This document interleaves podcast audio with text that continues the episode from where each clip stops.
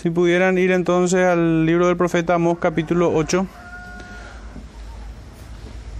Vamos a estar leyendo tan solo los primeros tres versículos, pero sin embargo vamos a desarrollar los 14 versículos de, de, esta porción de su palabra. Para lo cual, hermanos, les pido que por favor se pongan de pie. Una vez más. Dice entonces Amós capítulo 8 versículos 1 al 3. Así me ha mostrado Jehová el Señor, he aquí un canastillo de fruta de verano.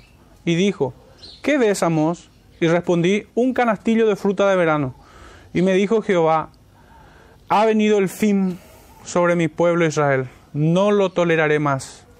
Y los cantores del templo gemirán en aquel día, dice Jehová el Señor, muchos serán los cuerpos muertos, en todo lugar los echarán fuera en silencio. Pueden sentarse, hermanos, el Señor bendiga su palabra en medio nuestro. Como les había dicho, vamos a estar desarrollando toda la extensión de este capítulo, pero estos tres versículos, eh, de una manera muy precisa, resume todo lo que a lo largo de este capítulo 8 podemos encontrar. Y para ir entrando en tema, materia, el título de este sermón y es el mismo texto, estoy tomando prestado las palabras del profeta Sofonías capítulo 1, ¿verdad? Y dice así, cercano está el día grande de Jehová, cercano y muy próximo, así titula este sermón. Ciertamente este es el mensaje que vemos aquí, la imagen que proviene de una visión que el Señor le muestra al profeta, comunica esta idea. Y como de costumbre me gusta presentar un cuadro, un retrato hablado del mensaje de esta mañana. Y para lo cual quisiera leerles Lucas capítulo 16.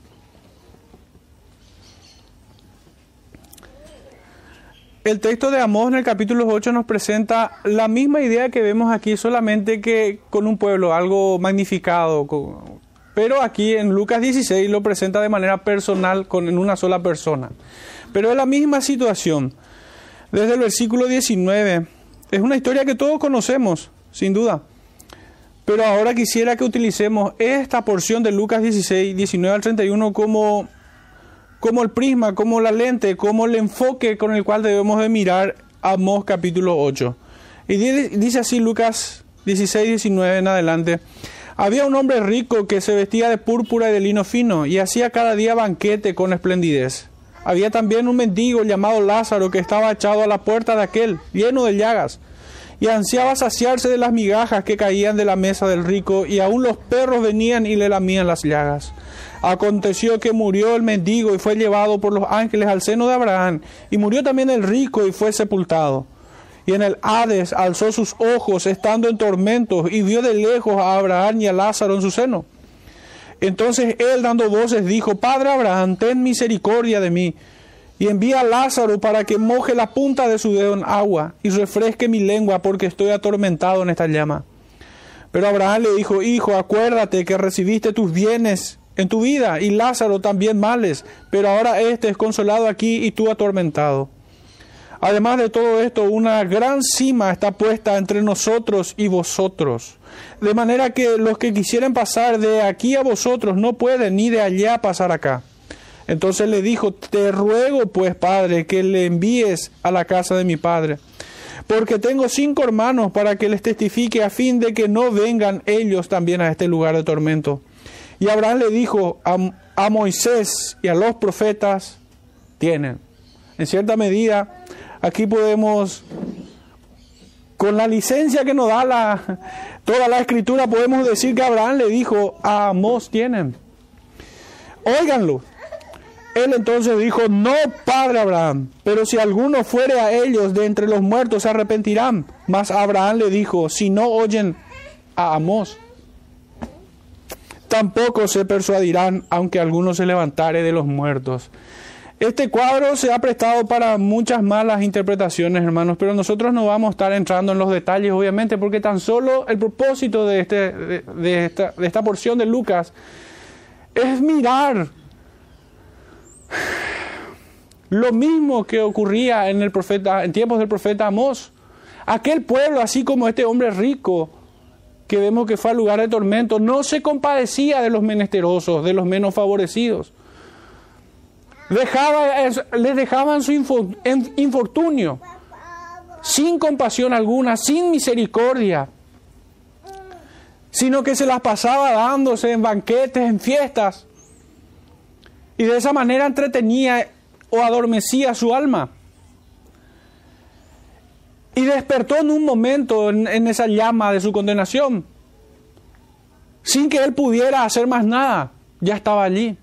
En ese lugar ya no hay más nada que hacer, como vemos acá. De hecho, es lo que Abraham le comunica. Pero este hombre no pierde su naturaleza pecaminosa, sino que solamente piensa en sí mismo. E imagínense, la primera oración que hace no es me arrepiento, sino envía agua. Piensa en sí mismo, se cierra, como el hombre es. Se centra solamente en sí mismo. ¿Qué le va a importar los otros? Y en su hipocresía luego ruega por sus hermanos. En su hipocresía. ¿Y por qué digo esto? Porque, porque estoy tan seguro de esto. Porque Abraham, estando, no estando en la misma condenación que él, les dice que deben escuchar a Moisés y a los profetas. ¿Y qué dice todo impío cuando alguien dice, el Señor ha dicho, el profeta tal cosa ha dicho? No, rechaza la palabra del Señor desprecia el consejo de Dios. Así como aquel pueblo de Israel, vamos a, ya hemos visto largamente, pero una vez más, porque ciertamente somos flacos de memoria para recordar el pecado y arrepentirnos de ellos. El profeta vuelve a exhortarles en sus pecados, vuelve a mostrarles la reprobación de aquel pueblo. Y este pueblo una vez más dice no.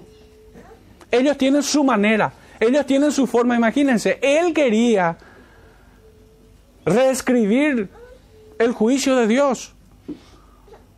No aceptaba el, justo juicio de Dios, que por merecimiento propio había llegado a esa condenación. No acepta la, la justicia de Dios. Como es típico escuchar de parte, como una respuesta de parte de los incrédulos a quienes predicamos. Culpan a Dios de las tragedias, ellos jamás son culpables de nada no aceptan el Evangelio que se les predica. Y ciertamente así como este hombre rico van a despertar en la llama de su condenación con el mismo corazón corrompido. Hermanos, esta es la imagen o el retrato hablado de aquel Israel en este hombre rico. Vamos a estar dividiendo este estudio en tres partes. La primera parte es acerca de esta visión. Una visión acerca de la inminencia del juicio. Este es nuestro primer punto. Es inminente. Y es que en toda la extensión del discurso del profeta, vemos o vimos cómo el pecador es amonestado por muchos pecados. Una y otra vez no solamente una vez, sino que insistentemente el profeta Amós. Y esto no ha de cesar o hasta que Dios le quite a su profeta o ellos dejen de pecar. Hermanos, el discurso no puede cambiar. Como decíamos en, en sermones anteriores, es torpe buscar un equilibrio cuando vemos solamente piedad. Nosotros no podemos prometer bienaventuranza a los perversos. Las promesas no son para los impíos. En todo caso, si nosotros en un gesto de amor, así como vemos al profeta Amos, debemos rogar por ellos y llamarlos al arrepentimiento. No podemos obrar de otra manera. Si bien de manera mezquina y totalmente impía, quienes nos escucharan pudieran decir que somos faltos de amor, en su hipocresía obviamente. Porque solamente hablamos de pecado, de condenación, de arrepentimiento, como si ellos no estuviesen pecando y no necesitasen de arrepentimiento. Hermanos, cuando ellos rechazan esto, están rechazando al Cristo crucificado. Porque Él fue crucificado para que alcancemos justificación en Él para que Él sea nuestra justicia. Y esto es porque nosotros somos reprobados, porque nosotros somos los verdaderos malditos. Él, fue, él se hizo maldición por nosotros. Fue colgado en un madero. La gente no quiere mirar a Cristo para ver su reprobación. La gente quiere mirar a Cristo en la cruz como un amuleto para que le vaya bien en muchas cuestiones. Pero no quieren mirar a Cristo cuando se les habla de su pecado. Hermano, y es que no tiene sentido hablarle de un redentor si quien nos oye no se ve acusado en su condenación. ¿Qué necesidad tienen de Cristo? ¿Cómo le hablaríamos a alguien que cree estar sano de ir al médico? Es torpe esto. Entonces el profeta una y otra vez insiste, insiste, al punto que el pueblo representado en este infame Amasías sale y dice, no soportamos más sus palabras. Amos, amos, amos, ¿hasta cuándo vas a seguir con lo mismo? Es tremendo el cuadro, hermano. Yo sé que muchos pudieran estar pensando, pero pareciera ser que estás leyendo el diario de ayer. Y es que el diario de ayer amanece, amaneció la misma realidad hoy. La naturaleza del hombre es esta. Resistir la exhortación. Resiste el mensaje aún de, de Dios hoy. Las mismas circunstancias tenemos, no es diferente.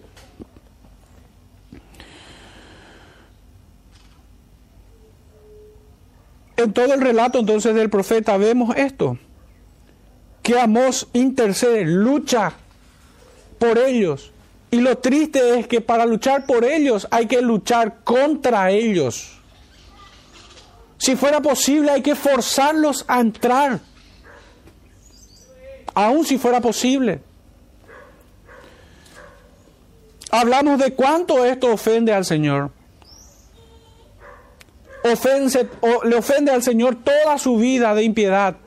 Pero lo que resulta más gravoso, hermanos, no solo es el pecado de este pueblo, sino que el, el desprecio de su gracia y favor. No quieren al Señor. No aman. Por esto nunca pudo haber sido, mejor dicho, en Juan 3:19, que esta es la condenación que la luz vino al mundo, pero ellos amaron más las tinieblas, porque sus obras eran malas.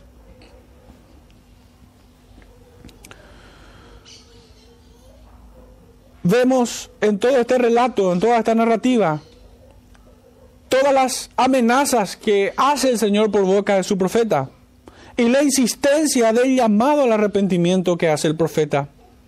En el capítulo anterior vimos tres visiones acerca de este terrible juicio. El ruego de, misericordia de parte de Amós a favor de ellos y la determinación de Dios de derramar su juicio sobre este pueblo que desprecia su justicia y desecha la gracia divina. En este capítulo 8 vemos lo inminente de este juicio, que se acerca sobre este pueblo perverso, que no, que no considera la palabra del Todopoderoso. La ruina de los perversos no se tarda. De un momento a otro lo sufrirán, sufrirán la ira del Cordero. Esta ira se cierne sobre sus cabezas, mas ellos no son apercibidos. Despertarán así como aquel rico en oscuridad en la llama de su condenación. Todo impío tendrá la misma suerte. No sienten necesidad ni la urgencia de reconciliarse con su Creador, pensando que Dios retrasará o que Dios cambiará su hará a un lado su justicia.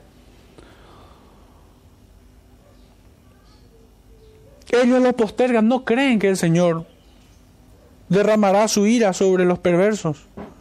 Esto sigue siendo hasta el día de hoy. Tenemos un registro en el Evangelio de Mateo capítulo 24, verso 48, de esto que estoy diciendo, dice Mateo 24, 48, pero si aquel siervo malo dijera en su corazón, mi Señor tarda en venir. Fíjense quiénes son los que piensan de esta manera. Fíjense, dice, el siervo malo piensa de esta manera, así como aquel Israel. Y me temo que muchos hoy.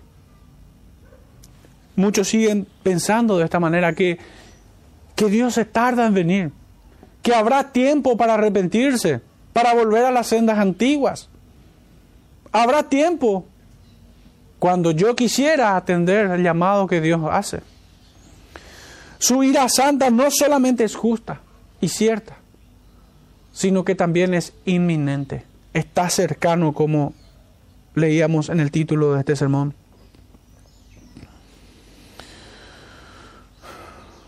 Es inmensa la maldad del hombre que desecha todos los llamados que nos hace el Señor para que no perezcamos bajo su ira. Son muchos los llamados, pero el hombre no entiende. El hombre cree ser más sabio que Dios. En el libro de Job, capítulo 33, verso 14 en adelante, dice así. Sin embargo, en una o en dos maneras habla Dios, pero el hombre no entiende. Por sueño en visión nocturna, cuando el sueño cae sobre los hombres, cuando se adormecen sobre el lecho, entonces se revela al oído de los hombres y les señala su consejo, para quitar al hombre de su obra y apartar del varón la soberbia. Detendrá su alma del sepulcro y su vida de que perezca espada. También sobre su cama es castigado con dolor fuerte en todos sus huesos, que le hace que su vida aborrezca el pan y su alma la comida suave. Su carne desfallece de manera que no se ve y sus huesos que antes no se veían aparecen. Su alma se acerca al sepulcro y su vida a los que causan la muerte. Si tuviese cerca de él algún elocuente mediador muy escogido, que anuncie al hombre su deber, que le diga que Dios tuvo de él misericordia, que lo libró de descender del sepulcro, que halló redención, su carne será más tierna que la del niño. Volverá a los días de su juventud. Orará a Dios y éste le amará y verá su faz con júbilo y restaurará al hombre su justicia. Él mira sobre los hombres. Y al que dijere pequé y pervertí lo recto y no me ha aprovechado, Dios redimirá su alma para que no pase al sepulcro y su vida se verá en luz. He aquí todas estas cosas hace Dios dos y tres veces con el, con el hombre, para apartar su alma del sepulcro y para iluminarlo con la luz de los vivientes. Escucha, Job, y oye, calla y yo hablaré. Si tienes razones, respóndeme, habla porque yo te quiero justificar. Y si no, óyeme tú a mí, calla y te enseñaré sabiduría. Hermanos, esta es una verdad absoluta.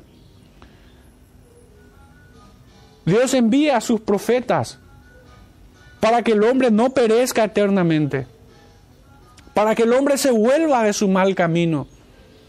En esta experiencia de Job nosotros vemos lo que Dios hace por medio de sus hijos, por medio de aquellos quienes anuncian su bendito evangelio, que reconvienen al, al pecador de su vida impía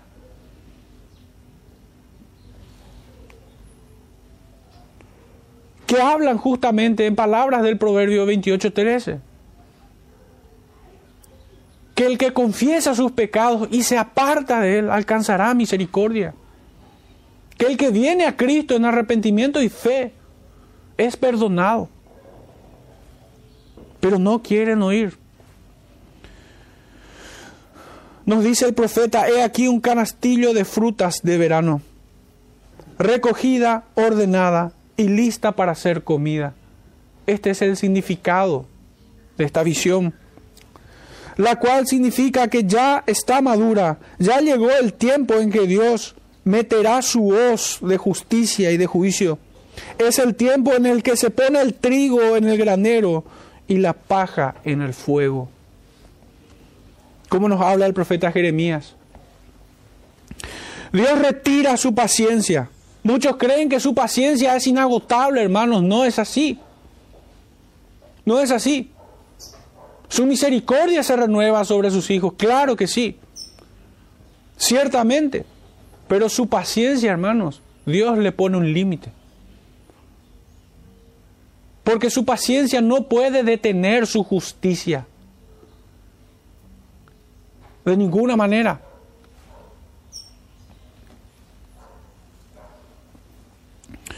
Dios retira su paciencia, así como una fruta bien madura no, no tardará en pudrirse.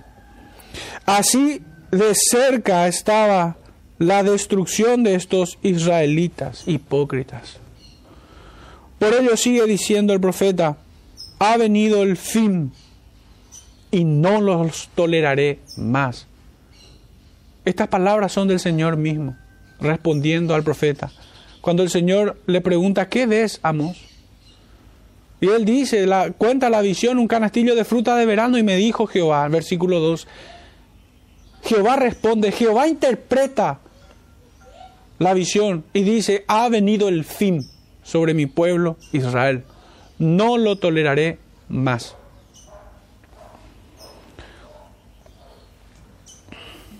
Este es el significado verdadero de la visión.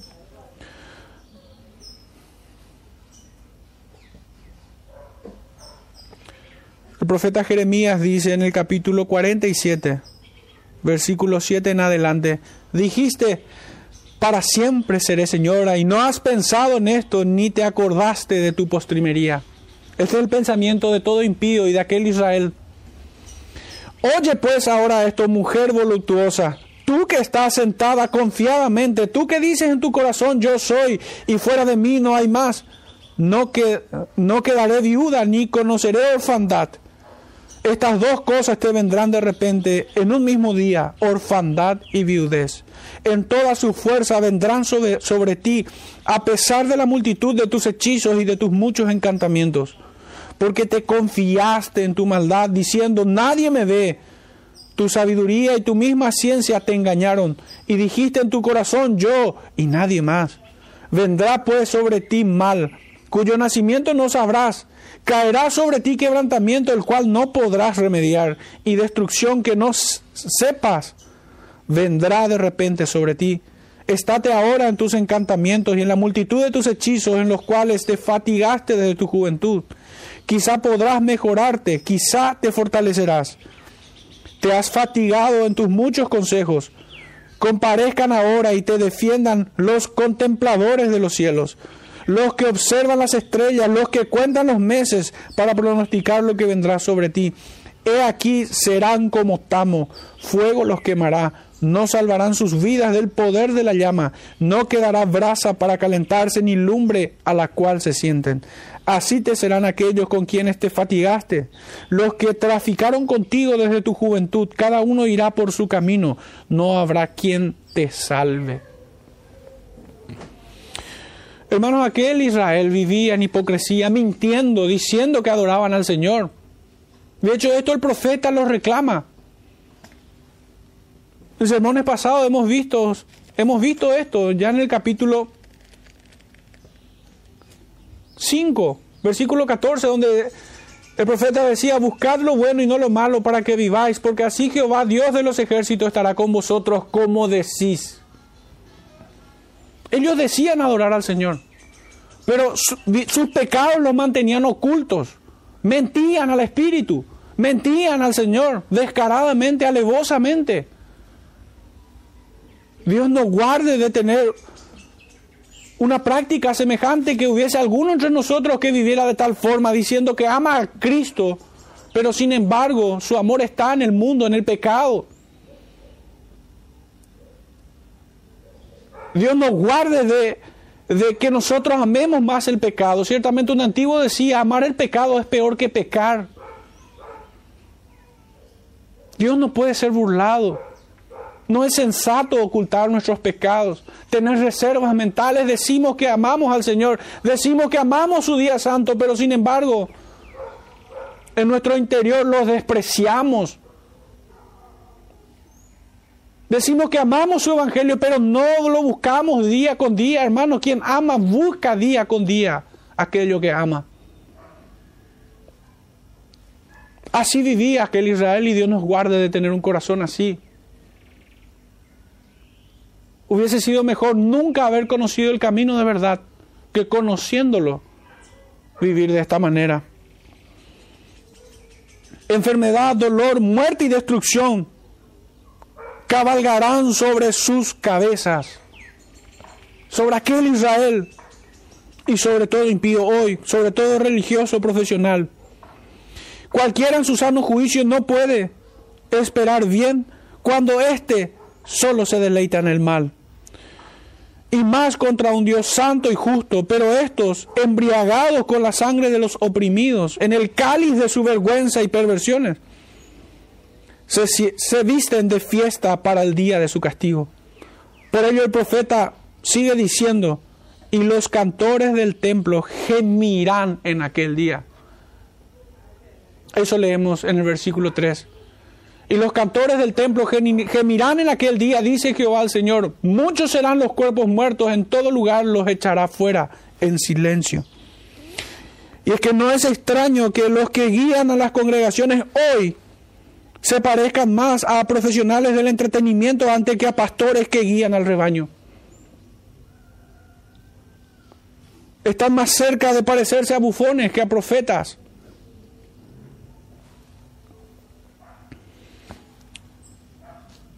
Cuando el espíritu de todo su ministerio debiera ser santificad a Jehová, sea él vuestro temor y vuestro miedo, como bien lo expresa Isaías, en el capítulo 8, verso, 3, verso 13.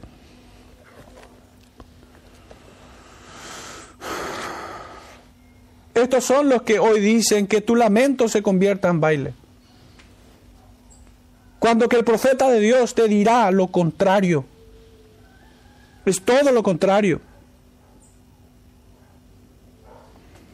Estos prefieren mover más sus caderas que las hojas de sus Biblias. Éxodo capítulo 32, versos 5 al 7 dice así. Y viendo esto, Aarón edificó un altar delante del becerro y pregonó a Aarón y dijo, mañana será fiesta para Jehová. Y al día siguiente madrugaron y ofrecieron holocausto y presentaron ofrendas de paz y se sentó el pueblo a comer y a beber y se levantó a regocijarse. Fíjense hermanos, la iglesia no siguiendo, no habiendo esperado al que fue enviado por Dios a Moisés. Decían, hagamos ofrendas de paz, hagamos fiesta, regocijémonos. Hermanos, esta es la máxima de casi la mayoría de las iglesias hoy. Y el pensamiento o la cosmovisión cristiana de nuestra era. Como si se pudiera quitar los dolores y directamente sustituirlo por una algarabía sin sentido. Pero fíjense lo que dice el verso 7. Entonces Jehová dijo a Moisés, anda, desciende, porque tu pueblo que sacaste de la tierra de Egipto se ha corrompido. No temen al Señor. No hacen diferencia entre lo santo y lo profano. Ese músculo del Espíritu desapareció en la cristiandad. No hay límite. Se apela al pragmatismo. Se apela a muchas cuestiones menos a la ley del Señor, menos a lo establecido por Él. Todo es válido y quien opine lo contrario es un fariseo y es un hipócrita. Moisés hoy no sería invitado a las conferencias, hermanos. Moisés no sería invitado a predicar en una congregación hoy.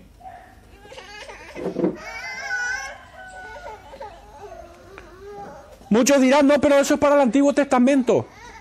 Eso Dios cambió en el Nuevo. Y de hecho que muchos creen, al igual que Marción, que el Dios del Antiguo Testamento es diferente al del Nuevo. Pero fíjense lo que dice Santiago capítulo 4. Versículo 4 en adelante dice, oh almas adúlteras, ¿no sabéis que la amistad del mundo es enemistad contra Dios? Cualquiera pues que quiera ser amigo del mundo se constituye enemigo de Dios. ¿O pensáis que la escritura dice en vano, el espíritu que Él ha hecho morar en nosotros nos anhela celosamente? Pero Él da mayor gracia. Por esto dice, Dios resiste a los soberbios y da gracia a los humildes. Someteos pues a Dios, resistid al diablo y huirá en vosotros. Y lo llamativo, hermanos, es lo que viene a renglón seguido. Acercaos a Dios y Él se acercará a vosotros, pecadores. Qué palabra tan incómoda. Qué poco políticamente correcto es Santiago al escribir esto. Pecadores, limpiad las manos y vosotros los de doble ánimo, purificad vuestros corazones. Afligíos, dice, y lamentad y llorad. Y por el contrario de que vuestro lamento se convierta en baile, Santiago dice, vuestra risa se convierta en lloro y vuestro gozo en tristeza. Humillaos delante del Señor y Él os exaltará. Completamente antitético a lo que hoy escuchamos con frecuencia. El versículo 3 tiene una expresión muy terrible. Dice, muchos serán los muertos. Es una imagen espantosa. Y si fuera por algunos, nunca debiera ser ni leída. Ni leída esta frase. No puede ser leída. Esto no es. No puede ser. Dios es un Dios de amor. Dice el Salmo 110, versículo 5 al 7, El Señor está a tu diestra quebrantará a los reyes en el día de su ira, juzgará entre las naciones, las llenará de cadáveres, quebrantará las cabezas en muchas tierras. Hermanos, esta cita del Salmo 110 empieza diciendo, Jehová dijo a mi Señor, siéntate a mi diestra hasta que ponga tus enemigos por estrados de tus pies, que en este caso era la congregación de Israel en el Antiguo Testamento. Y que hoy no solamente es el mundo, sino también muchas congregaciones. Sin embargo, aquí hay una esperanza, dice muchos y no todos. Pues ciertamente el Señor ya nos ha hablado por, medio, por boca del profeta de un remanente. Pero el remanente debe entender los tiempos, debe entender los juicios y aceptar el juicio de Dios y aferrarse a su gracia así como lo hizo Lázaro, que murió como un mendigo lleno de llagas y siendo lamido por perros.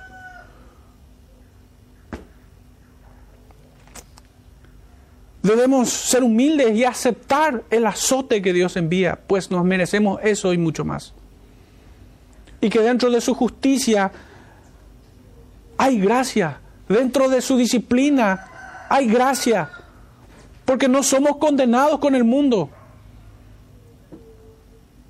sino que somos guardados, protegidos. La disciplina del Señor restringe nuestra maldad y bendito sea por ello.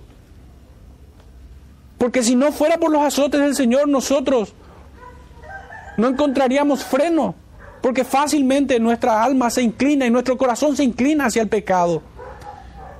Y somos tendientes a convertir la gracia de Dios en licencia para pecar. Hasta aquí nuestro primer punto. Nuestro segundo punto tiene que ver con esta idea. Oigan los que se sientan en silla de escarnecedores. Esta no es la primera vez que el profeta acusa y direcciona su discurso hacia una élite, hacia quienes tienen autoridad.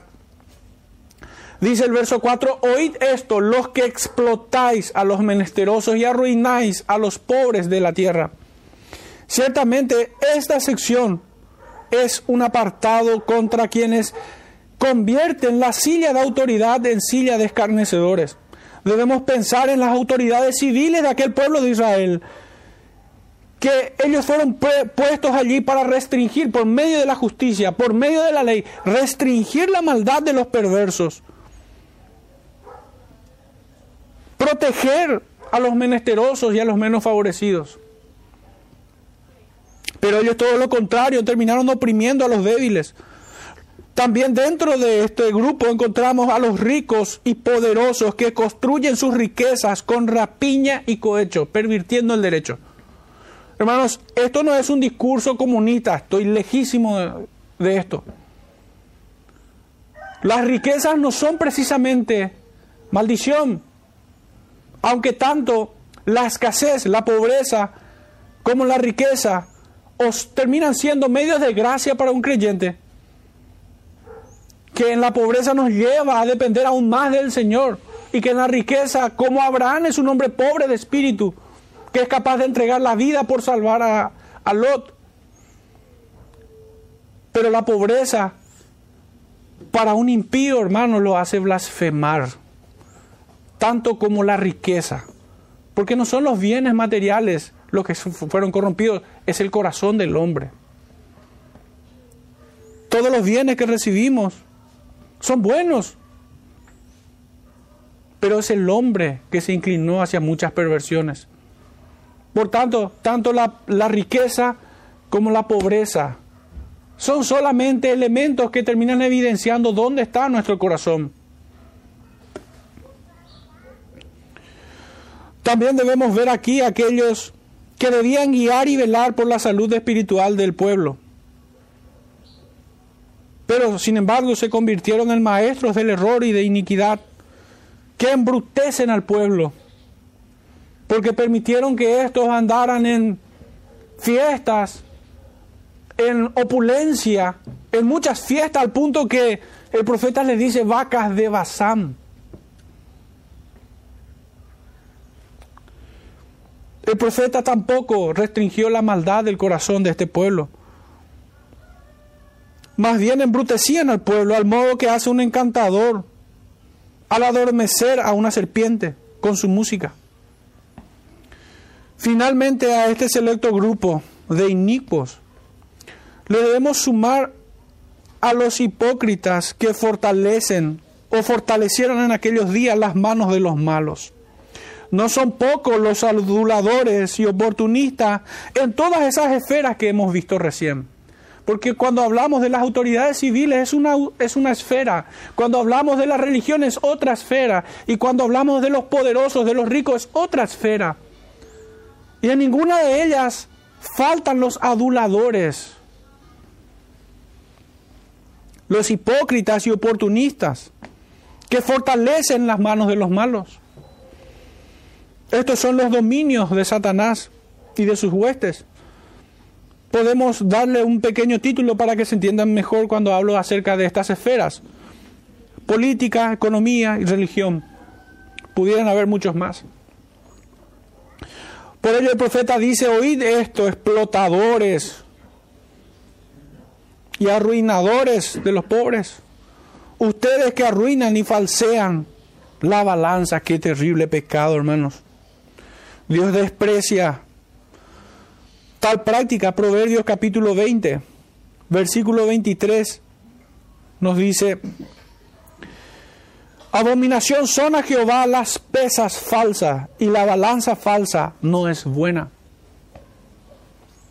estos que se aprovechaban de los pobres, estos son los que no temen a Dios, los que son capaces de vender a su hermano, a su prójimo, por 30 monedas de plata. Estos son los que tienen apariencia de piedad, pero con sus hechos los niegan. Segunda de Timoteo capítulo 3, versículo 1 al 6 dice, también debes saber esto, que en los postreros días vendrán tiempos peligrosos, porque habrá hombres amadores de sí mismos, avaros, vanagloriosos, soberbios, blasfemos, desobedientes a los padres, ingratos, impíos, sin afecto natural, implacables, calumniadores, intemperantes, crueles, aborrecedores de lo bueno, traidores, impetuosos, infatuados, amadores de los deleites más que de Dios que tendrán apariencia de piedad, pero negarán la eficacia de ella. A estos evita, porque de estos son los que se meten en las casas y llevan cautivas las mujercillas cargadas de pecado, arrastradas por diversas concupiscencias. Esta es la naturaleza de un impío. Son implacables, crueles, sin afecto natural. No temen al Señor. Son desobedientes a sus leyes. Las desprecian Malaquías 1:11 nos dice, porque desde donde el sol nace hasta donde se pone, es grande mi nombre entre las naciones, y en todo lugar se ofrece a mi nombre incienso y ofrenda limpia, porque grande es mi nombre entre las naciones, dice Jehová de los ejércitos, y vosotros lo habéis profanado, cuando decís, inmunda es la mesa de Jehová y cuando decís que su alimento es despreciable. Habéis además dicho, oh, qué fastidio es esto, y menospreciáis, dice Jehová de los ejércitos, y trajisteis lo hurtado, lo cojo, enfermo, y presentasteis ofrenda. ¿Aceptaré yo esto de buena mano, dice Jehová? Maldito el que engaña. Maldito el que engaña. Servir a Dios es una cosa pesada para estos, pero servir a, a sus placeres es cosa preferible. La piedad termina siendo una dura y pesada carga para los incircuncisos de corazón y de oídos. Mejor les resulta el mercado y el casino antes que el día santo del Señor.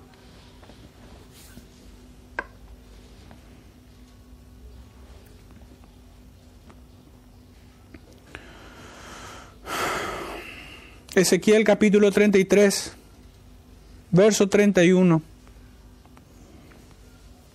Nos dice, y vendrán a ti como viene el pueblo, y estarán delante de ti como pueblo mío, y oirán tus palabras, y no las pondrán por obra.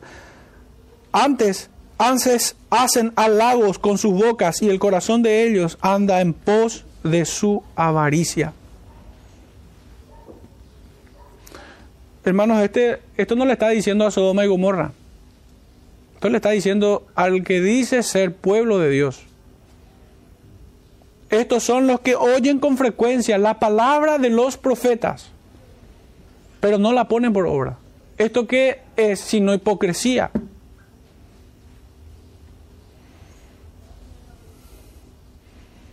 El Evangelio de Juan en el capítulo 2 Verso 14 en adelante dice, y halló en el templo a los que vendían bueyes, ovejas y palomas, y a los cambistas allí sentados.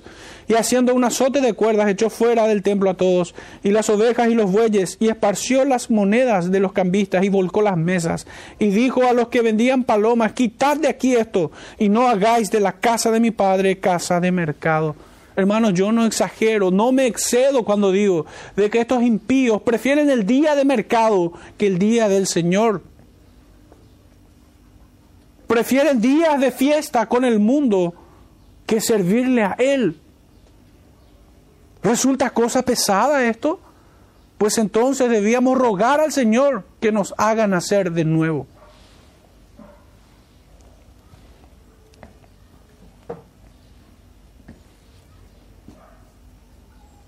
El profeta Jeremías en el capítulo 7 nos dice desde el versículo 8, He aquí, vosotros confiáis en palabras de mentira que no aprovechan, hurtando, matando, adulterando, jurando en falso, e incensando a Baal y andando tras dioses extraños que no conocisteis. Vendréis y os pondréis delante de mí en esta casa sobre la cual es invocado mi nombre y diréis, librados somos para seguir haciendo todas estas abominaciones. Híjole, ¿cómo pudiera alguien servir a los Baales y presentarse en el templo de Dios? Rendir culto a la criatura y no al Creador. Qué terrible. Dice el verso 11, es cueva de ladrones delante de vuestros ojos esta casa sobre la cual es invocado mi nombre. Es el mismo Espíritu de Cristo que dio azotes de cuerda, de látigo, en aquel templo. He aquí que también yo lo veo, dice Jehová.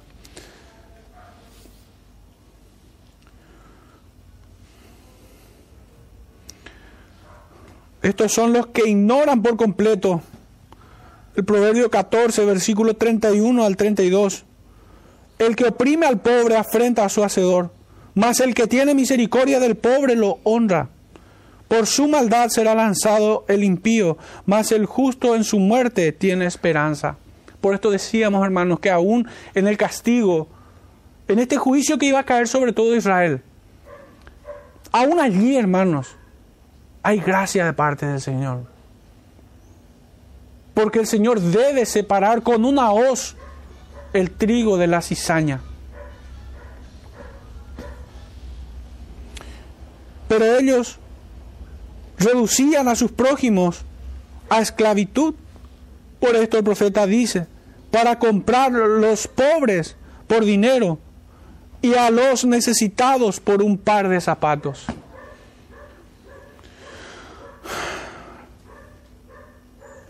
Incluso hermanos, ni siquiera la condición de esclavos muchos tenían, sino que lo trataban como animales de campo. Estos son los que son malditos con maldición.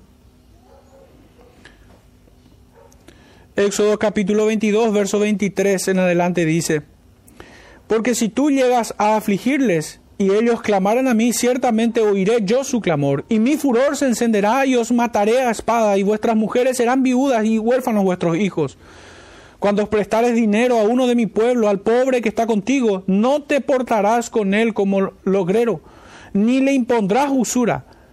Si tomares en prenda el vestido de tu prójimo, a la puesta del sol se lo devolverás, porque sólo eso es su cubierta, es su vestido para cubrir su cuerpo. ¿En qué dormirá?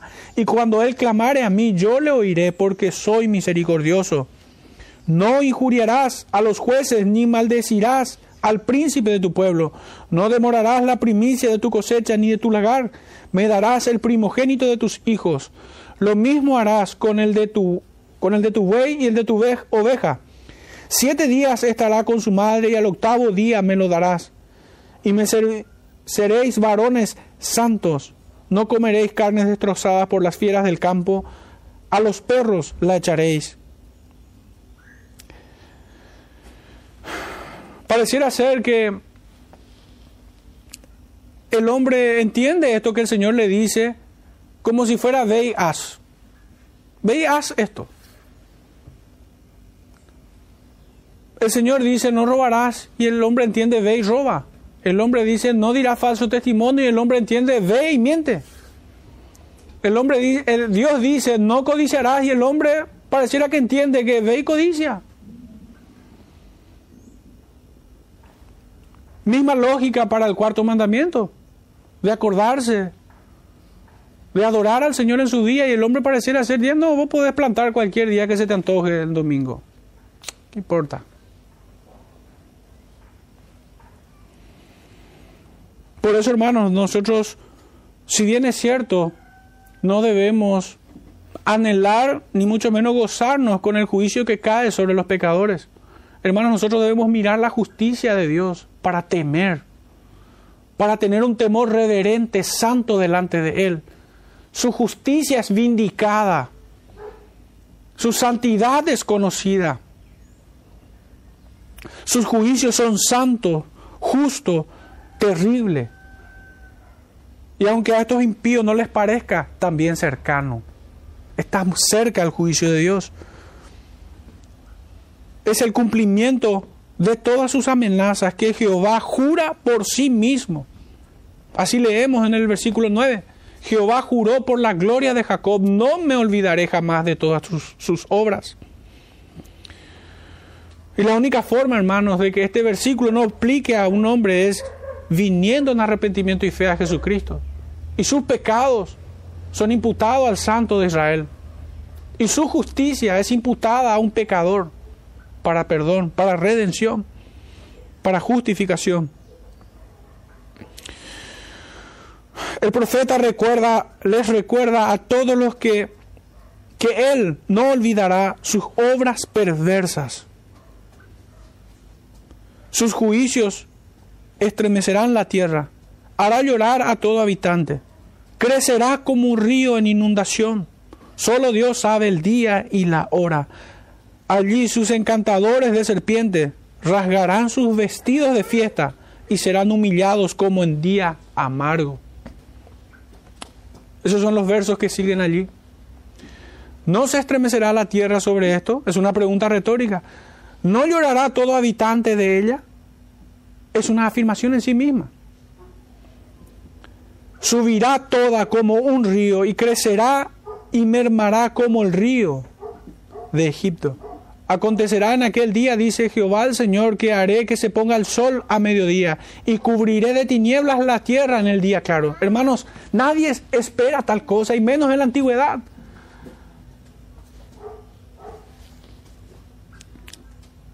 Y cambiaré vuestras fiestas en lloros y todos vuestros cantares en lamentaciones. Y haré poner silicio sobre todo lomo y que se rape toda cabeza. Y la volveré como en llanto de unigénito y su postrimería como día amargo. Estas son las características del juicio de Dios. Y Dios no miente. Hebreos capítulo 4 versículo 2 al 5 dice, porque también a nosotros se nos ha anunciado la buena nueva como a ellos, pero no les aprovechó el oír la palabra por no ir acompañada de fe en los que le oyeron. Pero los que hemos creído entramos en el reposo de la manera que dijo, por tanto juré en mi ira, no entrarán en mi reposo, aunque las obras suyas estaban acabadas desde la fundación del mundo. Porque en cierto lugar dijo así del séptimo día, y reposó Dios de todas sus obras en el séptimo día, y otra vez aquí, no entrarán en mi reposo. Hermanos, los que desprecian y desechan el día del Señor son los que no entrarán en su reposo. Son los que no entrarán. Porque aún aquellos hermanos quienes no tienen la misma comprensión que nosotros del cuarto mandamiento, esos hombres verdaderamente nacidos de nuevo, sin tener, digamos, que la letra o el entendimiento acerca de esto, aman servir al Señor en domingo.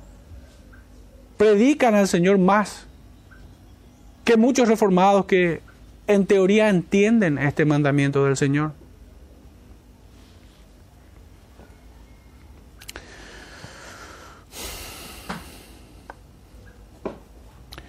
Cuando piensen que volverá el sol al amanecer, será oscuridad y confusión, y confusión de espíritu para los hipócritas.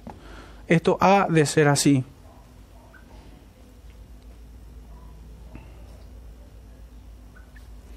Job capítulo 9, verso 7 dice, Él manda al sol y no sale, y sella las estrellas. Él es el soberano en Primera de Tesalonicenses, capítulo 5, versículo 2 en adelante dice, porque vosotros sabéis perfectamente que el día del Señor vendrá así como ladrón en la noche, que cuando digan paz y seguridad, entonces vendrá sobre ellos destrucción repentina como los dolores a la mujer encinta y no escaparán. Muchos hermanos dispensacionalistas piensan que esto, que cuando digan paz y seguridad, piensan que son los organismos internacionales como la OEA, la OTAN, los poderosos. En realidad son los pastores que mienten, diciendo paz y seguridad. Cuando estos predican, allí vendrá destrucción. Así estaban los israelitas en aquellos días y así estamos hoy en muchas congregaciones donde mucho predicador dice paz, paz, paz, cuando no hay paz. Ciertamente este es el sello de su justicia para un pueblo que ama su pecado. En un sentido muy práctico, pero puede chocar un tanto. Cada iglesia, cada oveja tiene el pastor que se merece. Pues ciertamente el Señor no abandona a sus hijos. Esta es la promesa dada por los profetas, que Él mismo nos recogerá a donde fuimos esparcidos. Pero quienes son abandonados en iglesias completamente apóstatas, ese es el juicio de Dios para con ellos. Tener a un pastor mentiroso, a un predicador torpe. Fueron entregados, hermanos, a juicio. Decía el verso 3 entonces que cuando digan paz y seguridad, entonces vendrán sobre ellos destrucción repentina como los dolores a la mujer encinta hagan un paralelismo con Jeremías 23, versículo 9 en adelante. Casi las mismas palabras. Sin duda están las mismas ideas. Pero casi las mismas palabras están. Mas vosotros, hermanos, no estáis en tinieblas para que aquel día os sorprenda como ladrón. Porque todos vosotros sois hijos de luz e hijos del día. No somos de la noche ni de las tinieblas. Por tanto, no durmamos como los demás, sino velemos y seamos sobrios. Pues los que duermen de noche duermen y los que se embriagan de noche se embriagan. Pero nosotros que somos del día, seamos sobrios, haciéndonos vestidos con la coraza de fe y de amor y con la esperanza de salvación como yelmo, porque no nos ha puesto Dios para ira, sino para alcanzar salvación por medio de nuestro Señor Jesucristo, quien murió por nosotros para que ya sea que velemos o que durmamos, vivamos juntamente con Él. Es tremendo, realmente. A mí me sorprende el texto. Tan actual, tan vivo. Qué locura es pensar que el Antiguo Testamento no es para la iglesia. Qué tontería es decir que amor no debe ser predicado. Hermano, nuestro tercer y último punto va desde el versículo 11 al 14. Y para ir enfocándonos en la idea que encontré aquí, o que encontramos aquí, el silencio de Dios es el preludio para el día grande y terrible. Es como la calma en el mar ante que una ola monstruosa se levante sobre la orilla. Pues ciertamente Dios se aparta y guarda silencio de los impíos. Es verdad que cuando Dios determina destruir a sus enemigos, los deja en completa paz para que llenen la medida de su maldad. Es también una certeza que cuando Dios retira a sus profetas, los ha entregado a su maldad para condenación. Hermanos, los impíos a lo largo de toda, la, de toda la historia de la humanidad, cuando mataban a los profetas, creían tener la aprobación de Dios incluso. De esa manera ellos argumentaban de que si él estaba con Dios, Dios le hubiera guardado su vida. No, ciertamente muchas veces el Señor ha retirado a su profeta. los quita del medio de ellos. No son dignos de escuchar la palabra del Señor. El pueblo de Israel pasó por 400 años de silencio, hermanos. Y eso no fue un tiempo de bendición. El mayor juicio que puede recibir un hijo de Dios es que Dios se aparte de ellos. El rey Ezequías lo experimentó en carne propia eso. El Señor lo había dejado, dice, para mostrar lo que había en su corazón y este hombre pecó terriblemente. Si bien entendemos de que no fue abandonado en su miseria espiritual, sino que fue un escogido de Dios. A esto debemos decir que viendo la imagen del, del rey Ezequías, que el justo mire que no caiga, porque Ezequías fue un hombre justo, así como lo fue David. En Mateo capítulo 10, versos 14 y 15 leemos, y si alguno no os recibiere, ni oyere vuestras palabras, salid de aquella casa o ciudad, y sacudid el polvo de vuestros pies. De cierto os digo que en el día del juicio será más tolerable el castigo para la tierra de Sodoma y de Gomorra que para aquella ciudad. Hermanos, esta es la sentencia de Dios. Cuando hay una casa, un pueblo, una iglesia o una persona que desprecia al Señor, que desprecia el Evangelio, el juicio de Dios se oye así, salid de aquella casa o ciudad. Es un castigo, es un juicio para aquellos que rechazan al Cristo. Obviamente nosotros no podemos ser más buenos que Dios, es un juicio. El Señor nos manda a hacer esto.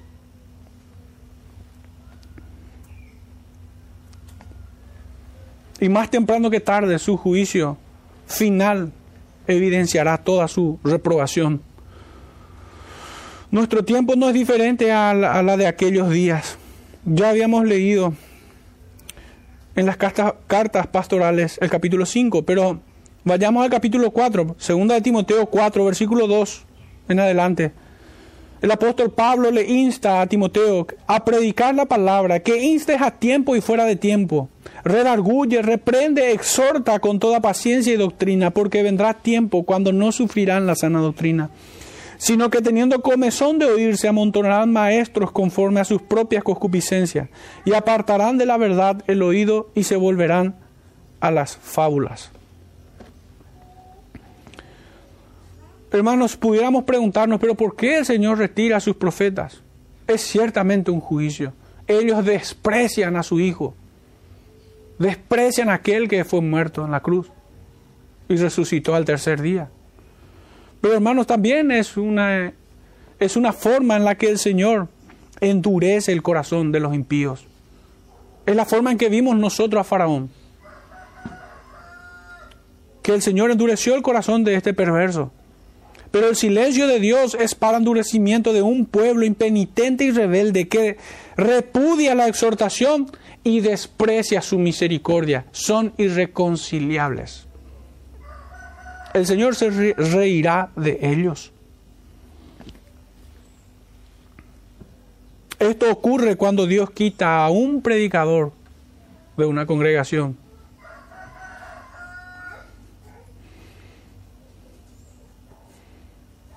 Y obviamente en ausencia de un predicador verás aparecen los bufones hablando vanidad como encantadores de serpientes. El Salmo 74, versos 9 y 10 nos dice, nos vemos, no vemos ya nuestras señales, no hay más profeta, ni entre nosotros hay quien sepa hasta cuándo. ¿Hasta cuándo, oh Dios, nos afrentará el angustiador? ¿Ha de blasfemar el enemigo perpetuamente tu nombre?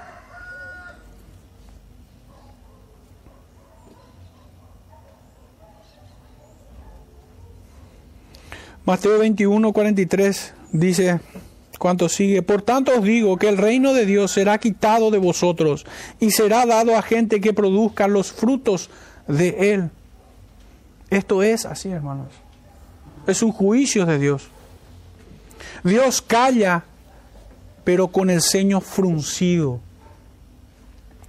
Aunque los perversos que desechan su palabra lo interpretan como si fuera un tiempo para vagar en su extravío. Pero ciertamente el Señor calla con el ceño fruncido.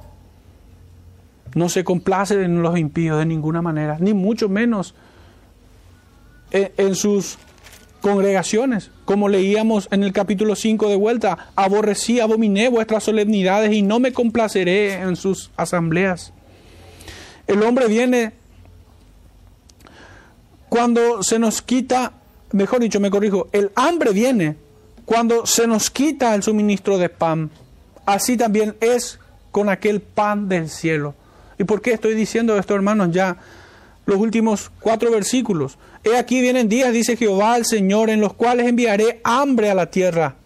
No hambre de pan ni sed de agua, sino de oír la palabra de Jehová e irán errantes. Esta es la consecuencia a causa de este juicio de escasez de la palabra del Señor. E irán errantes de mar a mar, desde el norte hasta el oriente, discurrirán buscando palabra de Jehová y no hallarán. En aquel día, en aquel tiempo, las doncellas hermosas y los jóvenes desmayarán de sed. Es un juicio del Señor.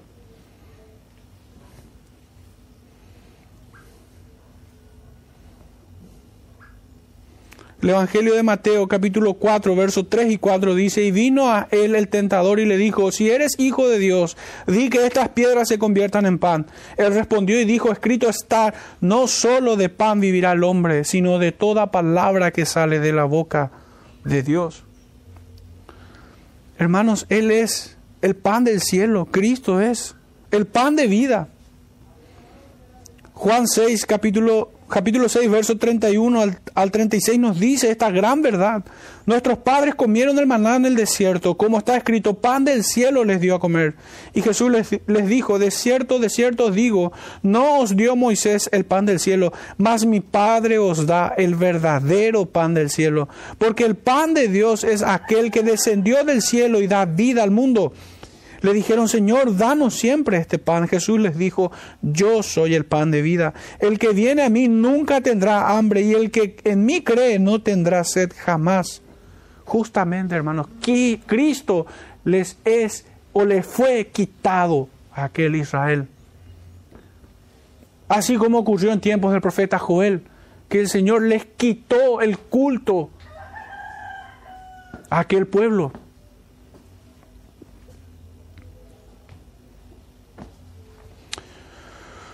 ¿Acaso no vivimos tiempos donde es casi imposible encontrar congregaciones sanas congregaciones que podamos nosotros recomendar a otras personas.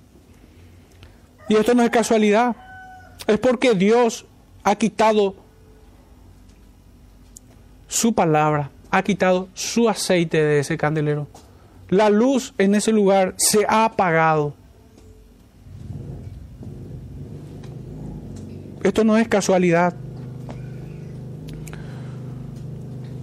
Sus profetas fueron llamados a silencio. De la misma manera, una familia que no invoca el nombre de Jehová está bajo juicio divino.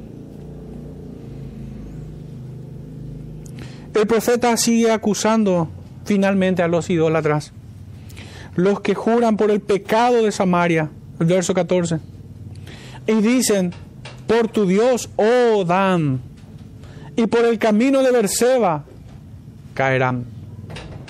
Qué notable es la hipocresía del religioso. Tal vez sea la categoría, o mejor dicho, es, es el tipo de pelaje de esa, esta clase de animales. No hay hipocresía mayor que la de un religioso. Un político corrupto y ladrón como los muchos que tenemos hoy son más inofensivos y menos repugnantes incluso que los religiosos, que los falsos cristianos. ¿Qué pudiera ser más detestable que un cristiano diga que ama al Señor, pero vive en su pecado? Hermanos, no, no erremos en pensar que este pecado acusa a las peores sectas satánicas, como pudiera ser la sinagoga de Satanás en Roma. En Samaria, dice el texto, en Samaria decían ser pueblo de Dios, pero su religión, sus sacerdotes y aún su templo eran de origen espurio. Partían del error, del desprecio de la ley del Señor. ¿Cómo es esto que un templo en Samaria? ¿Cómo es esto que un, un linaje de sacerdotes nuevo? ¿Cómo es esto? ¿Cómo que es el templo, como decía Amasías en el capítulo anterior? Que es, es que ha levantado en medio de la casa de Israel, que esta es la casa del rey, que Betel es el santuario del rey y la capital del reino. ¿Cómo es esto?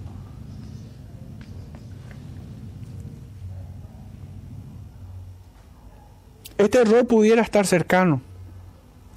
Si nuestra sujeción a Dios no es en su palabra, nosotros aunque pudiéramos tener la forma externa de la verdadera religión, en lo interno pudiéramos ser más bien adoradores de Baal, como el profeta Amós los acusó en el capítulo anterior. Pero si nosotros decimos que amamos a Dios, pero desechamos su ley, estamos en las mismas condiciones que estos que decían adorar a Dios, pero en realidad adoraban a Baal.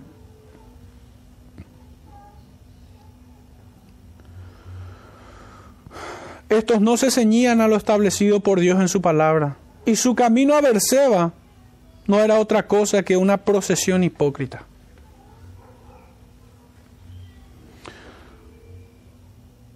Para cerrar este punto, Filipenses capítulo 3, verso 17 al 19. Hermanos, sed imitadores de mí y mirad a los que así se conducen según el ejemplo que tenéis en nosotros. Porque por ahí andan muchos, de los cuales os dije muchas veces, y aún ahora lo digo llorando, que son enemigos de la cruz de Cristo. El fin de los cuales será perdición, cuyo Dios es el vientre y cuya gloria es su vergüenza, que solo piensan en lo terrenal. Qué notables. Hermanos, recapitulando y haciendo reflexión final. En, esta, en este capítulo 8 hemos visto una visión acerca de la inminencia del juicio de Dios. Es santo, justo y cercano. Los que se pierden y los que van a condenación piensan que Dios retrasará su, su juicio. De que habrá tiempo en algún momento de venir a Él y reconciliarse. Hemos visto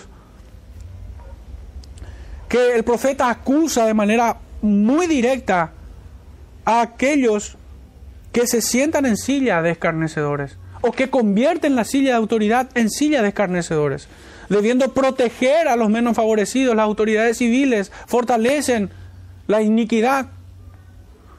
Así, en el mismo espíritu, los, sacerdotes, los, los pastores, los líderes de las congregaciones, los hermanos maduros, que debieran corregir y cuidar por la salud espiritual del pueblo, callan y fortalecen así las manos de los malos también pero también todo el pueblo, hermanos.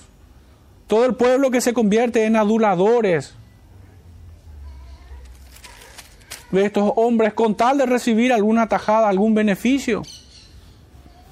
También son culpables y son puestos en este lugar. Nuestro tercer y último punto, hermanos, el silencio de Dios es el preludio para el día grande y terrible. ¿Qué tan cerca nosotros estamos de su palabra? ¿Con cuánta con cuánta frecuencia venimos a Él, buscando de este pan, de este maná del cielo. Hermanos, estas cuestiones hacen juicio delante de nuestras conciencias. Mateo capítulo 25 y entrando ya en la parte final. Mateo capítulo 25, verso 31 en adelante. Cuando el Hijo del Hombre venga en su gloria y todos los santos ángeles con él, entonces se sentará en su trono de gloria y serán reunidas delante de él todas las naciones. Y, y, apartará a los unos de los otros, como aparta el pastor las ovejas de los cabritos. Y pondrá las ovejas a su derecha y los cabritos a su izquierda.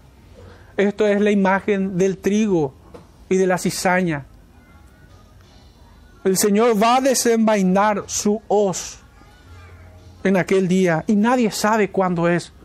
Pero ciertamente ya no habrá más tiempo para aquellos que se confiaron en que Dios iba a tardar. No habrá más tiempo. Este mensaje es urgente. Y revisemos nuestro peregrinaje delante del Señor.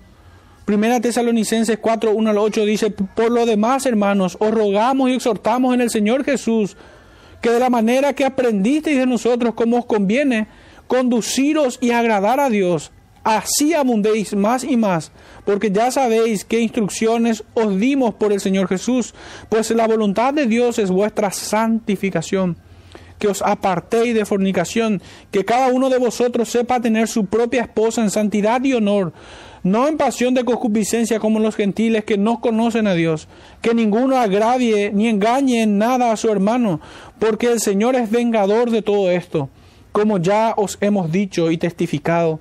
Pues no nos ha llamado Dios a inmundicia, sino a santificación, así que el que desecha esto, no desecha hombre, sino desecha a Dios, que también nos dio su Espíritu Santo. Hermanos, hoy leíamos y con esto cierro finalmente. Habíamos compartido el versículo que encontramos en el libro de Josué, capítulo 24,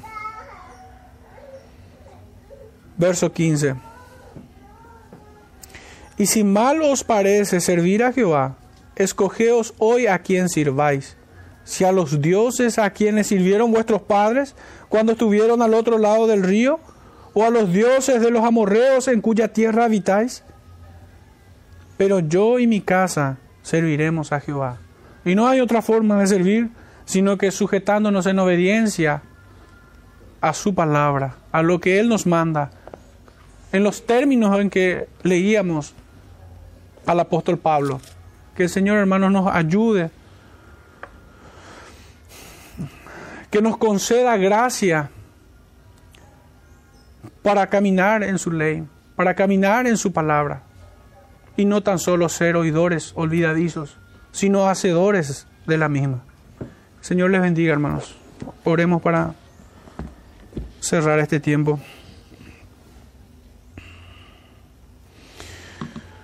Padre Santo, en esta mañana una vez más te damos gracias por tu bendita palabra. Gracias, Padre, porque no nos has quitado, Señor, en medio nuestro. Te damos gracias por Cristo, por la obra de tu Santo Espíritu en nosotros. Pero te rogamos, Señor, que nos conceda aún mayor gracia para santificación